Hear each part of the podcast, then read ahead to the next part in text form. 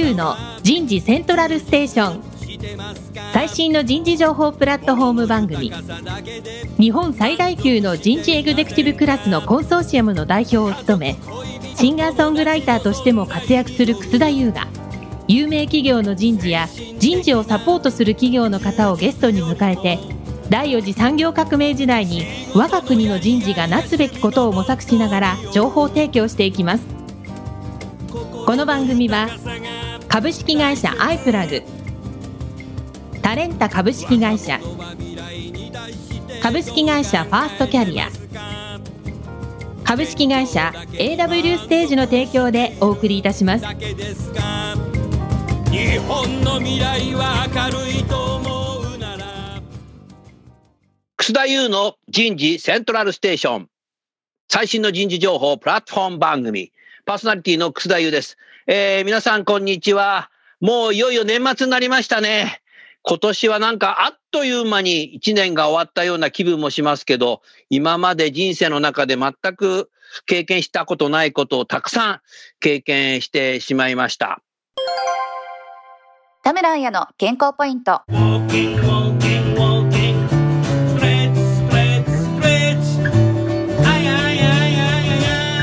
姿勢改善のための体の左右の差。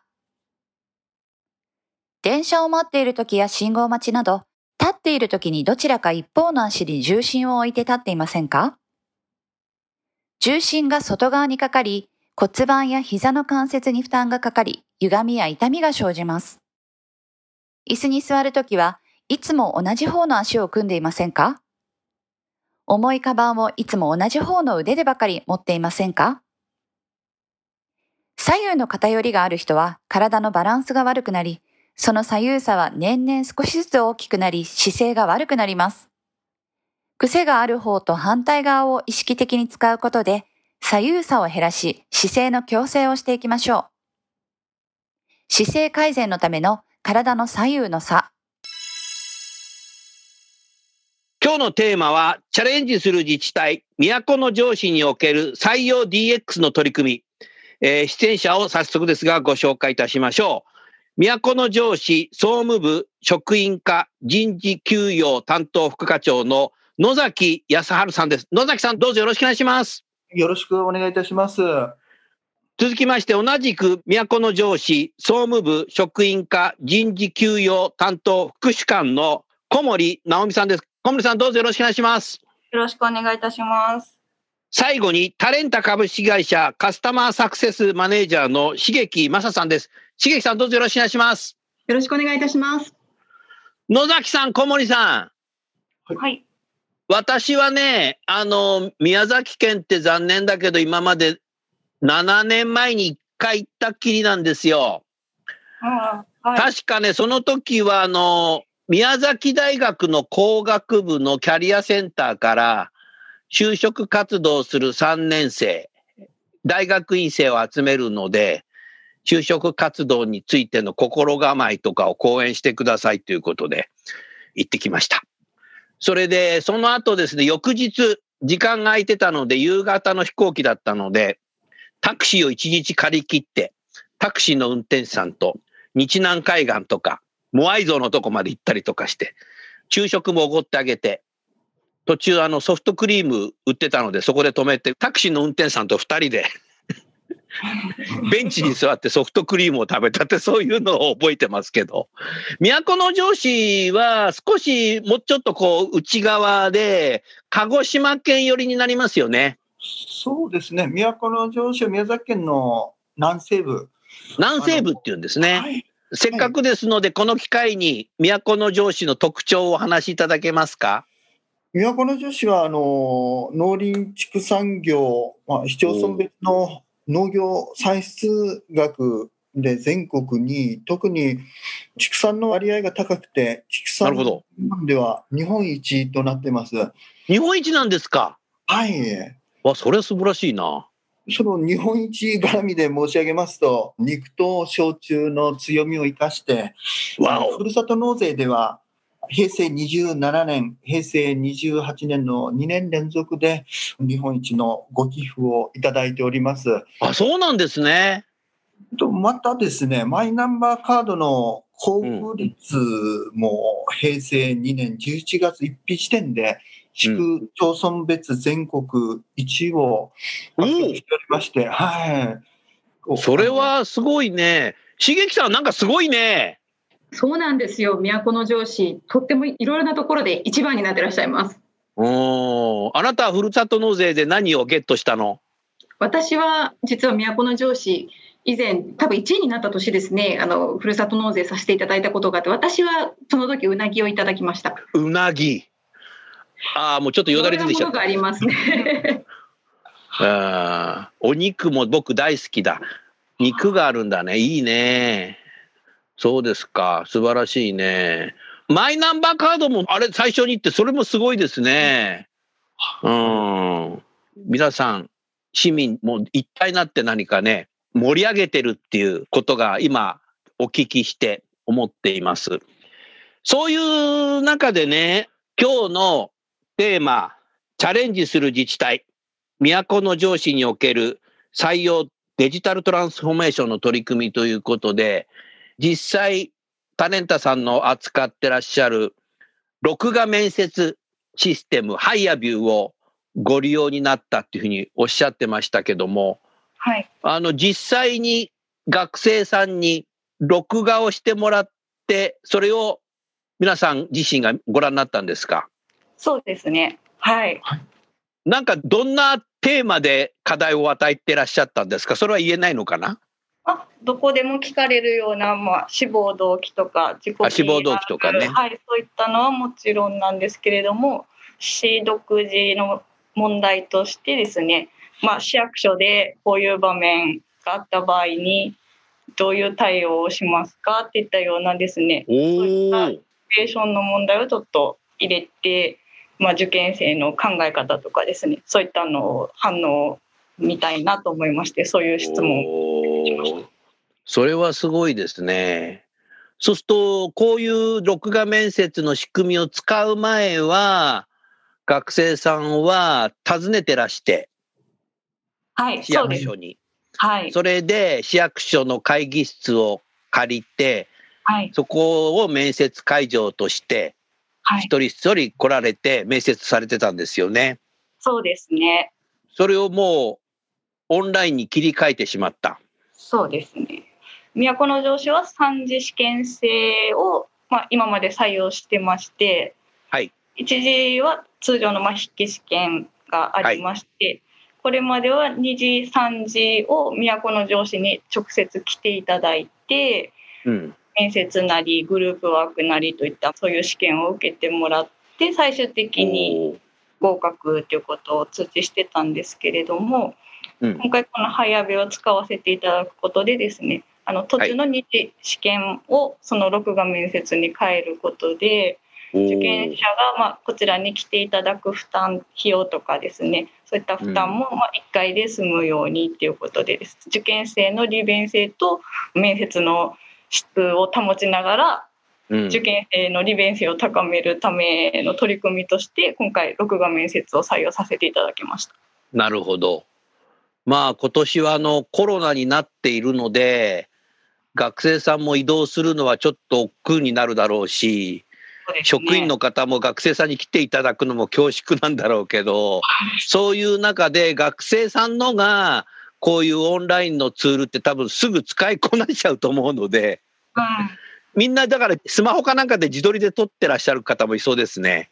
そうですね。スマートフォン使われてる方も結構多い人数でいらっしゃったと思うんですけれどもうん。も。ともとはそのコロナは想定してない段階で、まあ、録画面接を入れようということで動いてたんですけれどあも、そうだったんですね。はい。コロナ関係なくやってたんですね。まあ。そうなんです。もともとはそうだったんですけれどもたまたまその採用の時期とちょうどコロナの第一波の時期が重なりまして、まあうん結果的に受験生にとってもまあその感染リスクも和らげることができましたし我々も感染の対策というところでですねスムーズに対応できたかなと思ってます。なるほど。スケジュールもですね、当初、我々が予定してたスケジュールの通り、このコロナ禍の下でも採用試験実施することができてですね、非常にはい導入してよかったなと思ってます。なるほど。そうすると学生さんには何かこう市長さんが喋ってるものをハイアビューでご覧になっていただくことも多分できるだろうけど、そういうこともされたんですね。そうですね。おー市長も熱心ですね。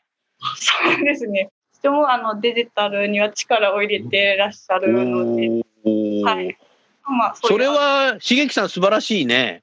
そうですね。あの、冒頭にマイナンバーカードの普及率の話もありましたけれども、採用というだけではなくて、本当に多方面において、デジタルの力をですね、えーうんこの自治体の中に、いい形でどんどん取り入れてらっしゃる自治体という印象を強く受けています。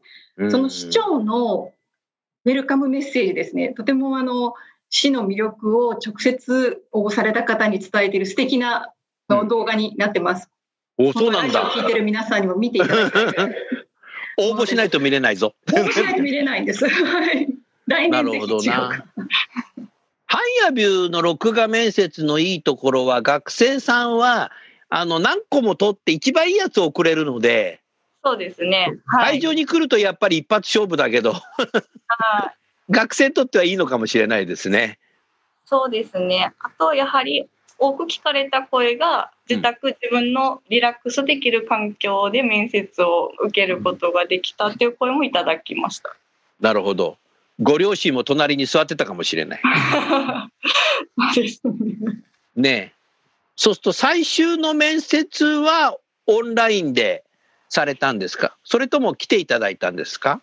最終の面接はですね、ちょっとあの、第一波がちょっと収まったぐらいうんうんだったのでですね、一応まあ今年初めて録画面接を入れたっていうところもありましたので、一応まあ来れる方は直接ということで、最終面接は対面面接にさせていただきました。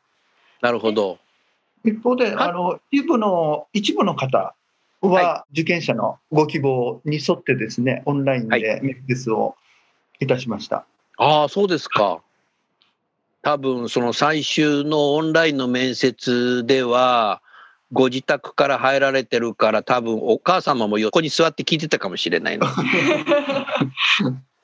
はりなんか首都圏から来られるので、ちょっとコロナを自分が持ってきたらという不安があられたみたいでですね、そうあいうあ、なるほどそう。いう要望にもまあ柔軟に対応できたのも導入してよかった点だとそうですね。おっしゃった、素晴らしいですよね。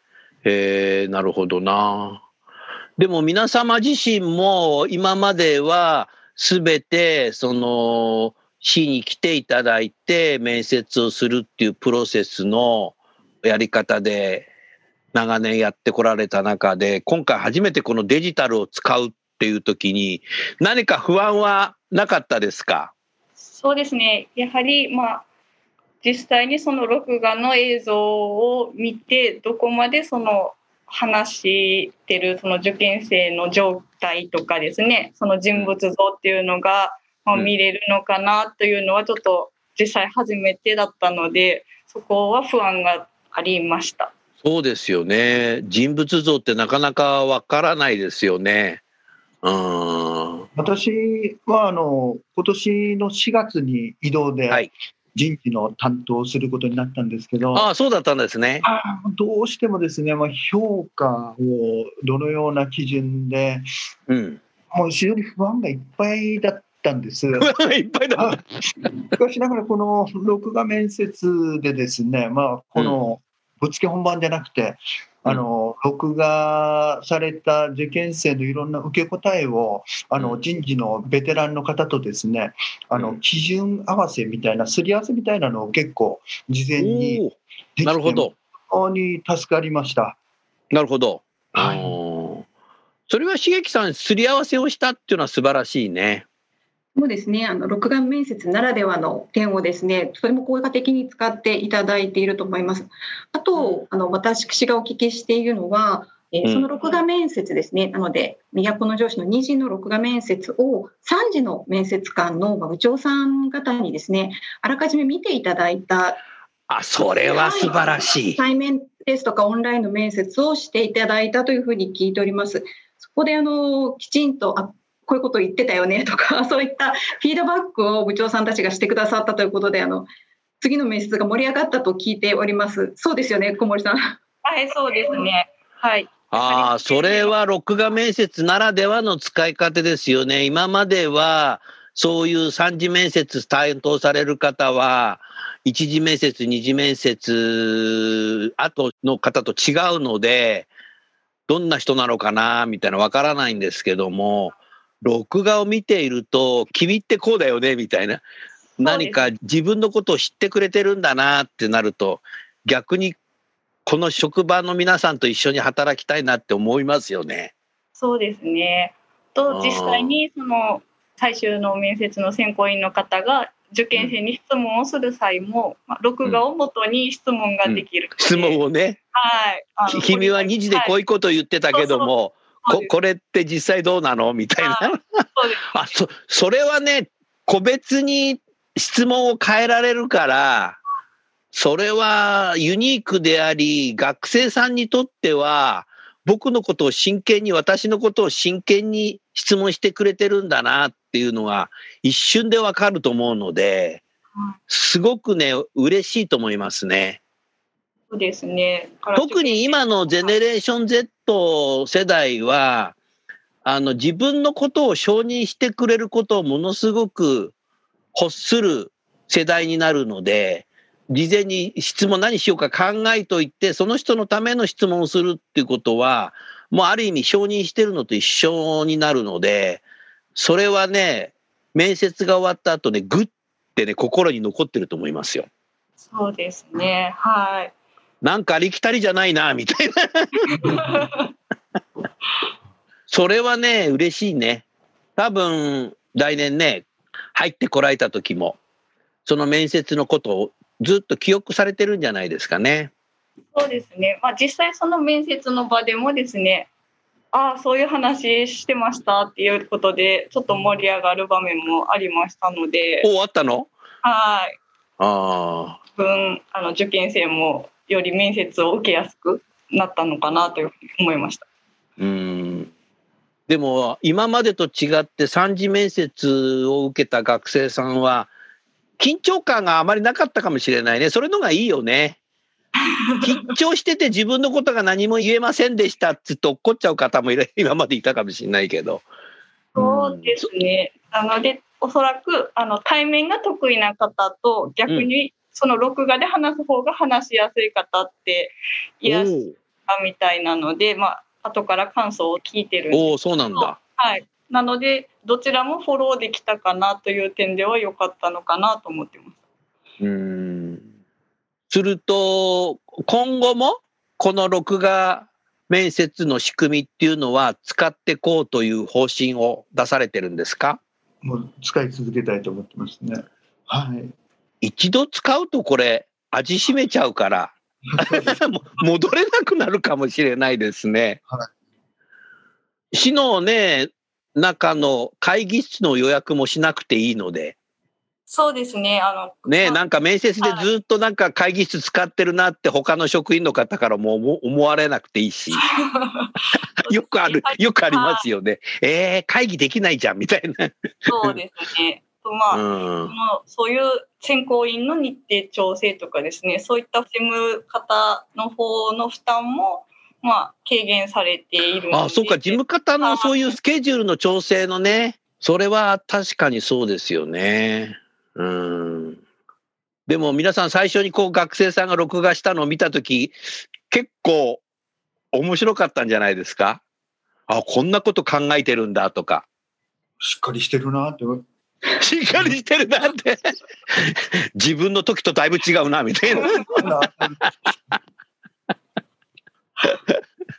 素晴らしいね。逆に学ぶところが多かったかもしれませんね。そうですね。そういう部分はあったかもしれない。とてもいいと思います。それ、ハイアビューの特徴かもしれないね。本当に自分らしさを出せるんだよ、茂樹さん。そうですね。あの市のこの採用ですと、まあ、学生さん新卒だけではなくて社会人の方もうん。たくさん使っていただいていたり、あと自治体都城市さんも氷河期採用ですね、もう今年されていて、まあ録画面接をしていただいたことによって、県外からもたくさんの応募があったというふうに聞いています。まあ学生さんだけでなく、はい。そうなんです。チャレンジしてみたいという方がですね、まあこの、まあ、都城市、とても有名なので、先ほどあったよううんに、一番の有名な市ですので、え U ターンの方もいらっしゃれば、そうでない方も含めて、県外からもたくさん応募があったというふうに聞いています。それは素晴らしいよね。やっぱ、県外からだと移動してくる時間とかがね、だいぶかかるから、行くねやめようかな、みたいな。よぎりますよね、頭の中ってね。やっぱり応募するのやめようかな、みたいな。それがないですもんね。そうですね。まあ、今年はこのコロナの状況もあったので、もし録画でなければ、それこそこっちに来るのはやめようってもっと多くの方が思われてたかもしれないけどおっしゃる通りだね。だから、偶然にも準備しといてよかったですよね。そうですね。なんか言い方がいいかどうかは別として。はい。その結果としては、例年よりも県外からの応募者の方が多かった、はおお。い、数字でも。じゃあもうやめずに来年もずっとこれ続けることによって県外からの応募が増えてくる可能性っていうのがありますよね。ああ、それは素晴らしいな。なるほどな。茂樹さん、ぜひ何かお二人に質問をされてください。ありがとうございます。今年今そのコロナということもありましたけれども、うんあと九州では大雨の被害があったり、とあったはね。い、この国はあの地震も熊本などもあったりいたしましたけれど、いろいろな予測できないことが要素がですね、とても多い昨今なのかなと思っています。うんまあ、その中で、えーあまりそれを考えずにですね、最初は早火を導入していただいたわけなんですけれども、まあ、この予測できないことがたくさん起こるこの世の中においてですね、まあ、今今回早火を使い続けていただくというところ、来年に向けて何か考えていらっしゃることがあったら教えていただけますか？そうですね。採用試験の中で、まあ、今年のような形でですね、使わせていただくのは、まあ、もちろんなんですけれども、やはり九州は台風も多いですので、実際に去年は大雨のですね、影響で、まあ、受験生にちょっと急遽その時日程を変更してまた再調整をするっていうような状況があったのも事実なのでですね、実際今年はそれが一切なく試験を終えられたっていうことで、そういう使い方は今後もしていきたいなというのと、あとはですね、あの、内定された後のフォローとしてですね、今まで実際都城市はあんまりその内定後のフォローっていうのには、まあそこまで力を入れてないというかですね、特にしてたことがなかったんですけれども、まあ、今回、刺激さんからあのいろいろこういう使い方がありますよっていうお話をいただきまして、実際試しにですね、一部の内定者の方にはですね、そのオンラインの方の機能を使わせていただいて、あの内定後のフォローアップっていう形でですね、使わせていただいたところ、結構つなぎ止めのこう、おお、そうでしたか。はい、手段としても有効だなっていう実感がちょっとありましたので、今後はそちらの使い方も考えていけたらいいなというふうに考えてます。なるほど。内定者の面談がですね、それこそあの三次面接じゃないですけど、あの録画面接の内容をしっかり見させていただいた上で、内定者の面談に臨んだんですよ。うんかなり話が盛り上がってですね、あのうん楽しかったです。楽しく。楽しく。はい。楽しい採用の面接ってなんかいいですよね。本来は楽しくあるべきなんだろうね。そうですね。うん、硬い面接でつまらない面接ってなんか嫌だな。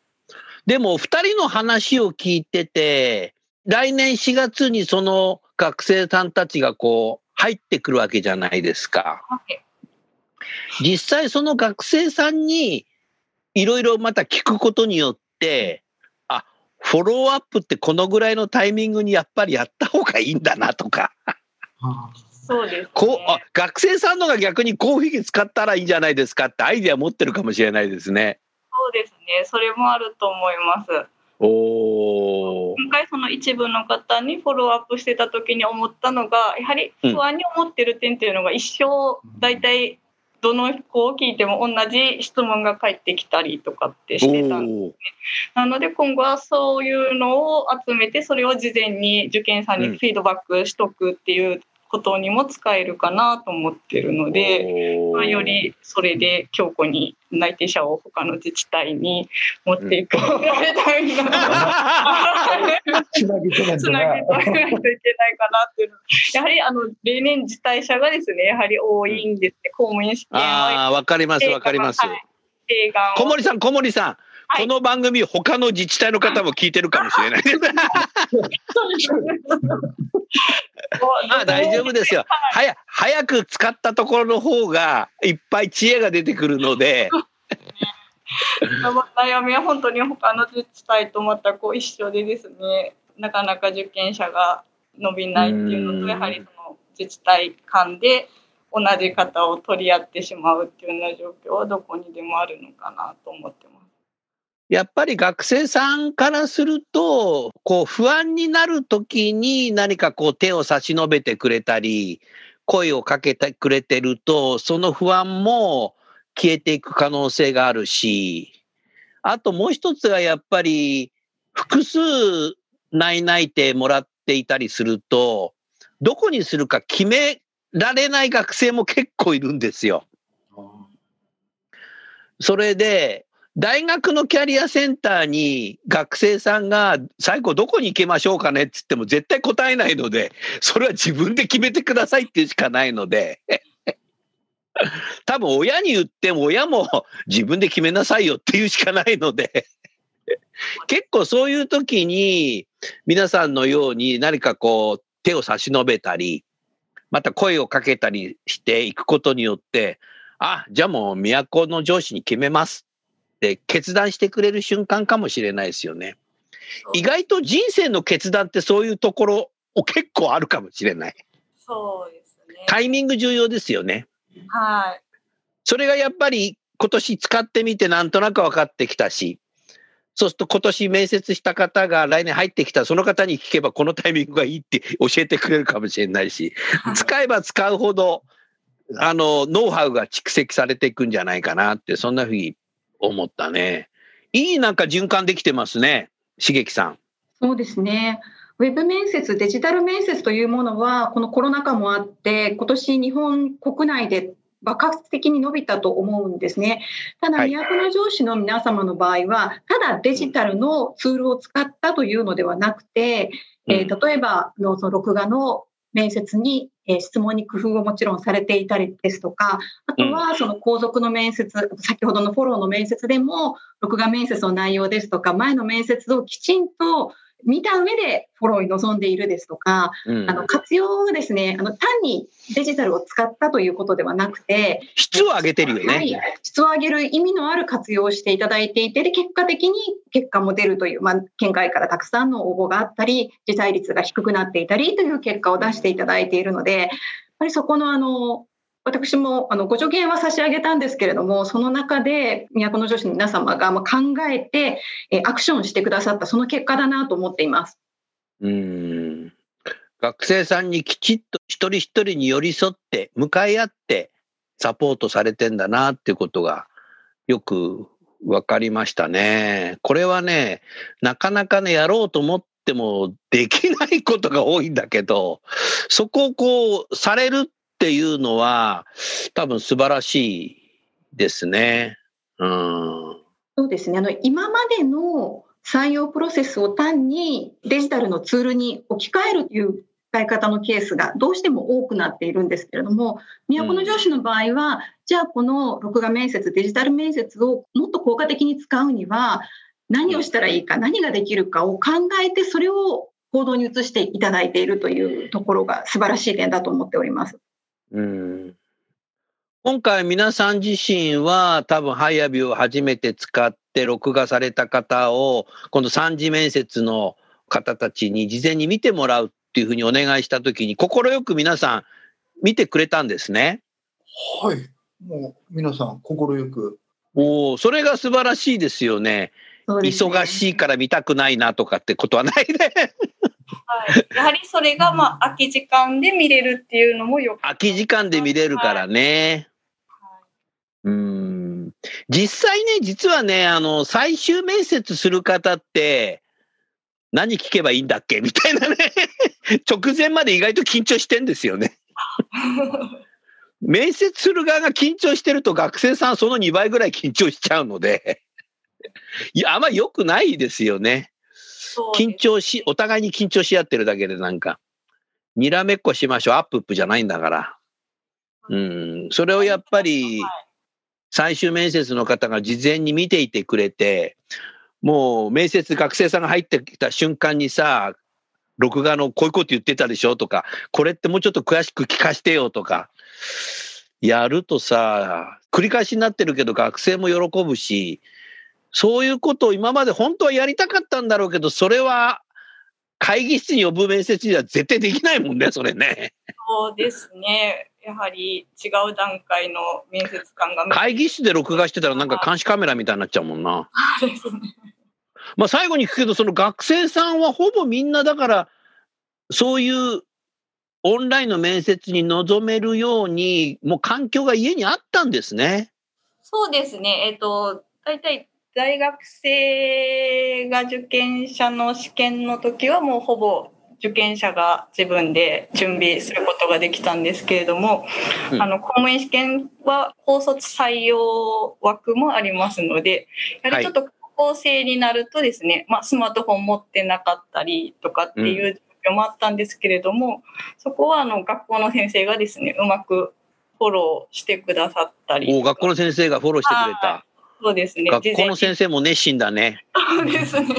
事前に問い合わせをして、まあ、こちらと確認をして、どういう手段があるかっていうのを確認させていただいた上で、高校生も問題なく受験いただく。問題なく。はい。それはすごいね。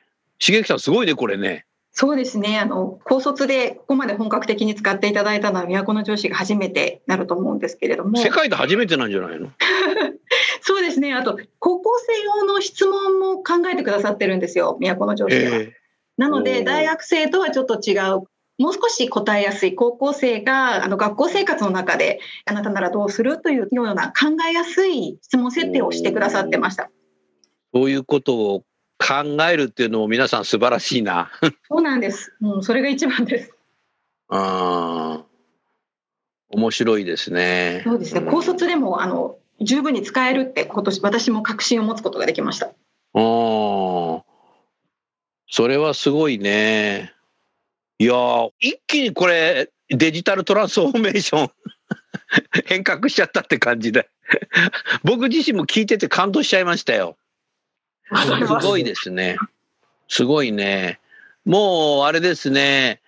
あとは、年を越して、無事に卒業してもらわないといけないけど、おっしゃる通りです。い1単位足んなかったです、みたいな、ええみたいになる。ねえ、もうそういう人を迎え入れる準備ですね、これから。はうん。最後に、じゃあ、茂樹さんお二人にもう一つ何か質問をして、その後、ぜひ、都の上司さんから他の自治体さんにも何かメッセージをしていただければなと思います。じゃあ、茂樹さんお願いします。今日はたくさんお話ししていただいてありがとうございます。アイアビューを使っていただいた中で、えーお二人がですね、一番嬉しかったこと、一番感動したこと、何かあったら教えていただけませんか？あの私、三次面接、まあ、最終面接の20分ぐらいあるんですけど、まあ、10分ぐらい前にお呼びしてですね、受験者を。いろいろと緊張をほぐすためにお話をする役目だったんです。おーアイスブレーキング役なんだ。はい、その際ですね、もういろいろと、まあ先ほどのお話と重複しますけど、録画面接の内容をもとにいろいろお話ししたり、で、また三次面接最終的に終えて、面接官が、あの、録画面接のこういうことを言ってくれましたって言って喜んで帰られた方が多々いらっしゃって、嬉しかったですね。感動しました。嬉しかったです。以上です。なるほど。それは素晴ららしいですね。はい、ありがとう。小森さんいかがでしょはい。私はあの去年から採用の担当をしてまして、去年の状況もあの把握してるんですけれども、去年はですねこれぐらいの時期に大体あの自体の電話がですね結構かかってはい電話して あのそれがすごい辛かったっていう思いが辛いねはい、あったんですけどもう電話ならないでみたいはいそうですねそうなんですけど今年はですねそれがあの本当に少なくて去年と比べてですね、それがまあちょっと実感としてあるので、うちが欲しいと思った人たちが実際に選んでくれてるっていうのが一番嬉しかったです。なうん。これはねあの目をかけた人は伸びるっていうピグマリオン効果っていう理論があるんですよ。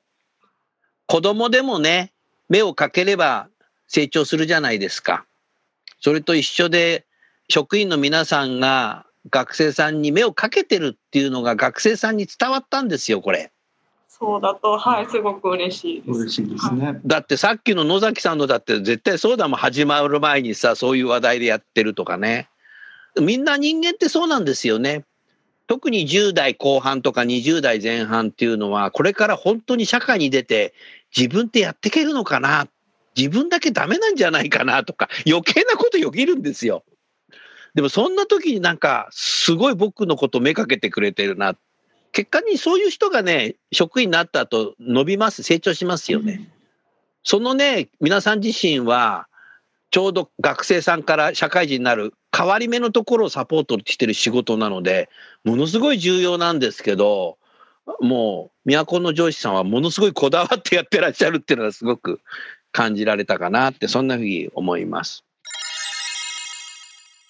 楠田優の Human Resource Music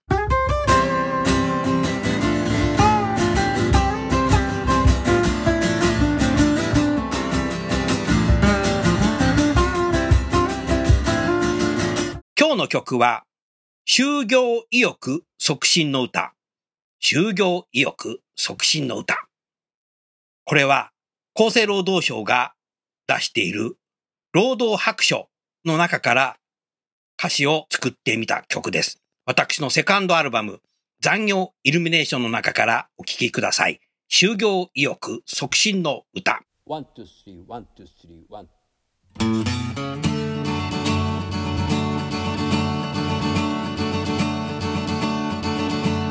西暦2010年から20年間で約845万人の労働人口減少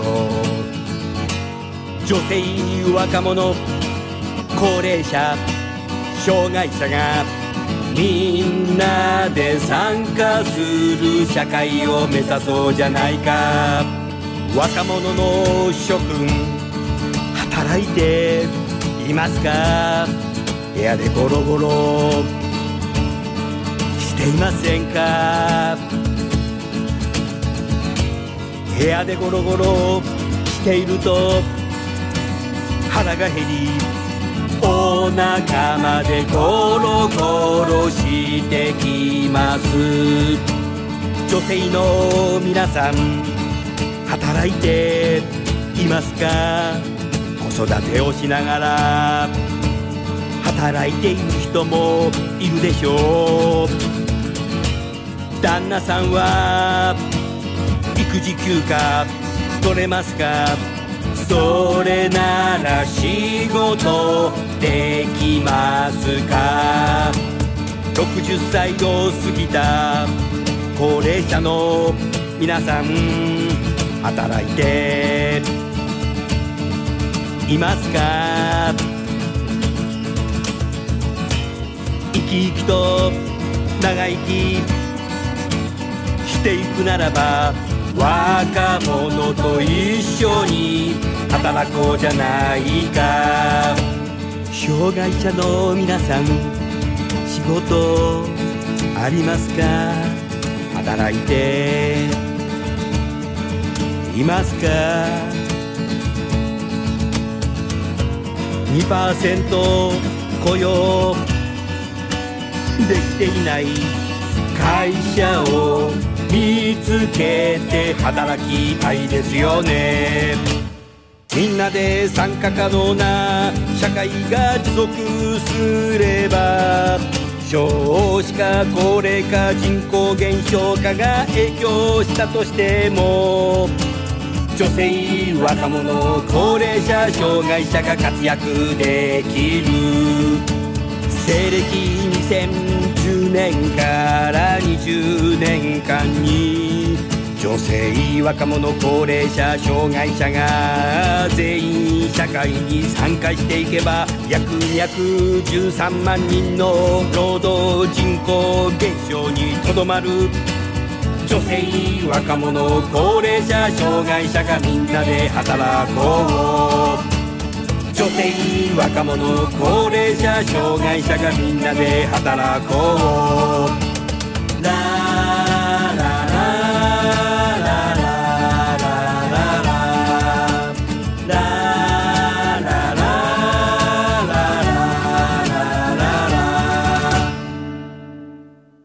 それじゃあ、あの最後に野崎さん、小森さん、他のね、自治体の人事の方にも何かメッセージを添えて番組を終わりたいなと思います。小森さんからいきましょうか、じゃあ。はい。皆さん今自治体はですね、あの、抱えてる問題っていうのも一緒だと思いますし、実際にいい人材に来てほしいっていうところでですね、同じ悩みを抱えてると思いますので、ぜひですね、うちの事例がまあ参考になるかはちょっとわからないですけれども、あの、ぜひお互い高め合いながらですね、良い公務員の方を育てていきたいなというふうに思いますので、一緒に頑張りましょう。ありがとうございました。それでは最後に野崎さんお願いいたします。はい、あの、4月から人事でちょっとおこがましいんですけど、まあ、特に今、昨今デジタル化、デジタル化推進言われてる中でですね、正直私、まあ、いろいろと思うところがあったんですけど、まあ、人に寄り添って、受験者に寄り添ってという形でですね、やっていけば、大きな相乗効果を得られるんだなというのを実感しました。あのあ今後もですね、いろんなツールございますが、しっかりと人に寄り添ってですね、いろんな事業、業務を進めていきたいと考えております。それでは最後にゲストの方をご紹介して、番組の方は、えー終わりたいと思います。都の上司の野崎さん、小森さん、タレンタの茂樹さん、本日はどうもありがとうございました。ありがとうございましありがとうございたま。した。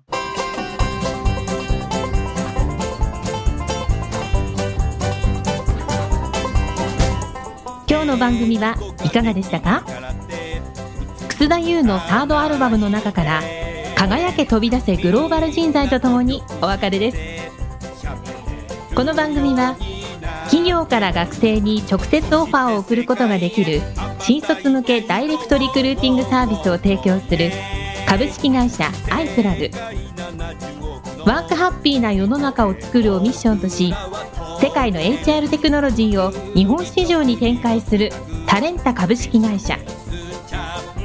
若きリーダーたちの可能性を引き出し企業と社会の成長に還元する。株式会社ファーストキャリア。職場でできるストレッチと質の高いウォーキングを提供する健康経営サポート企業の株式会社 AW ステージの提供でお送りいたしました。それでは次回もお楽しみに。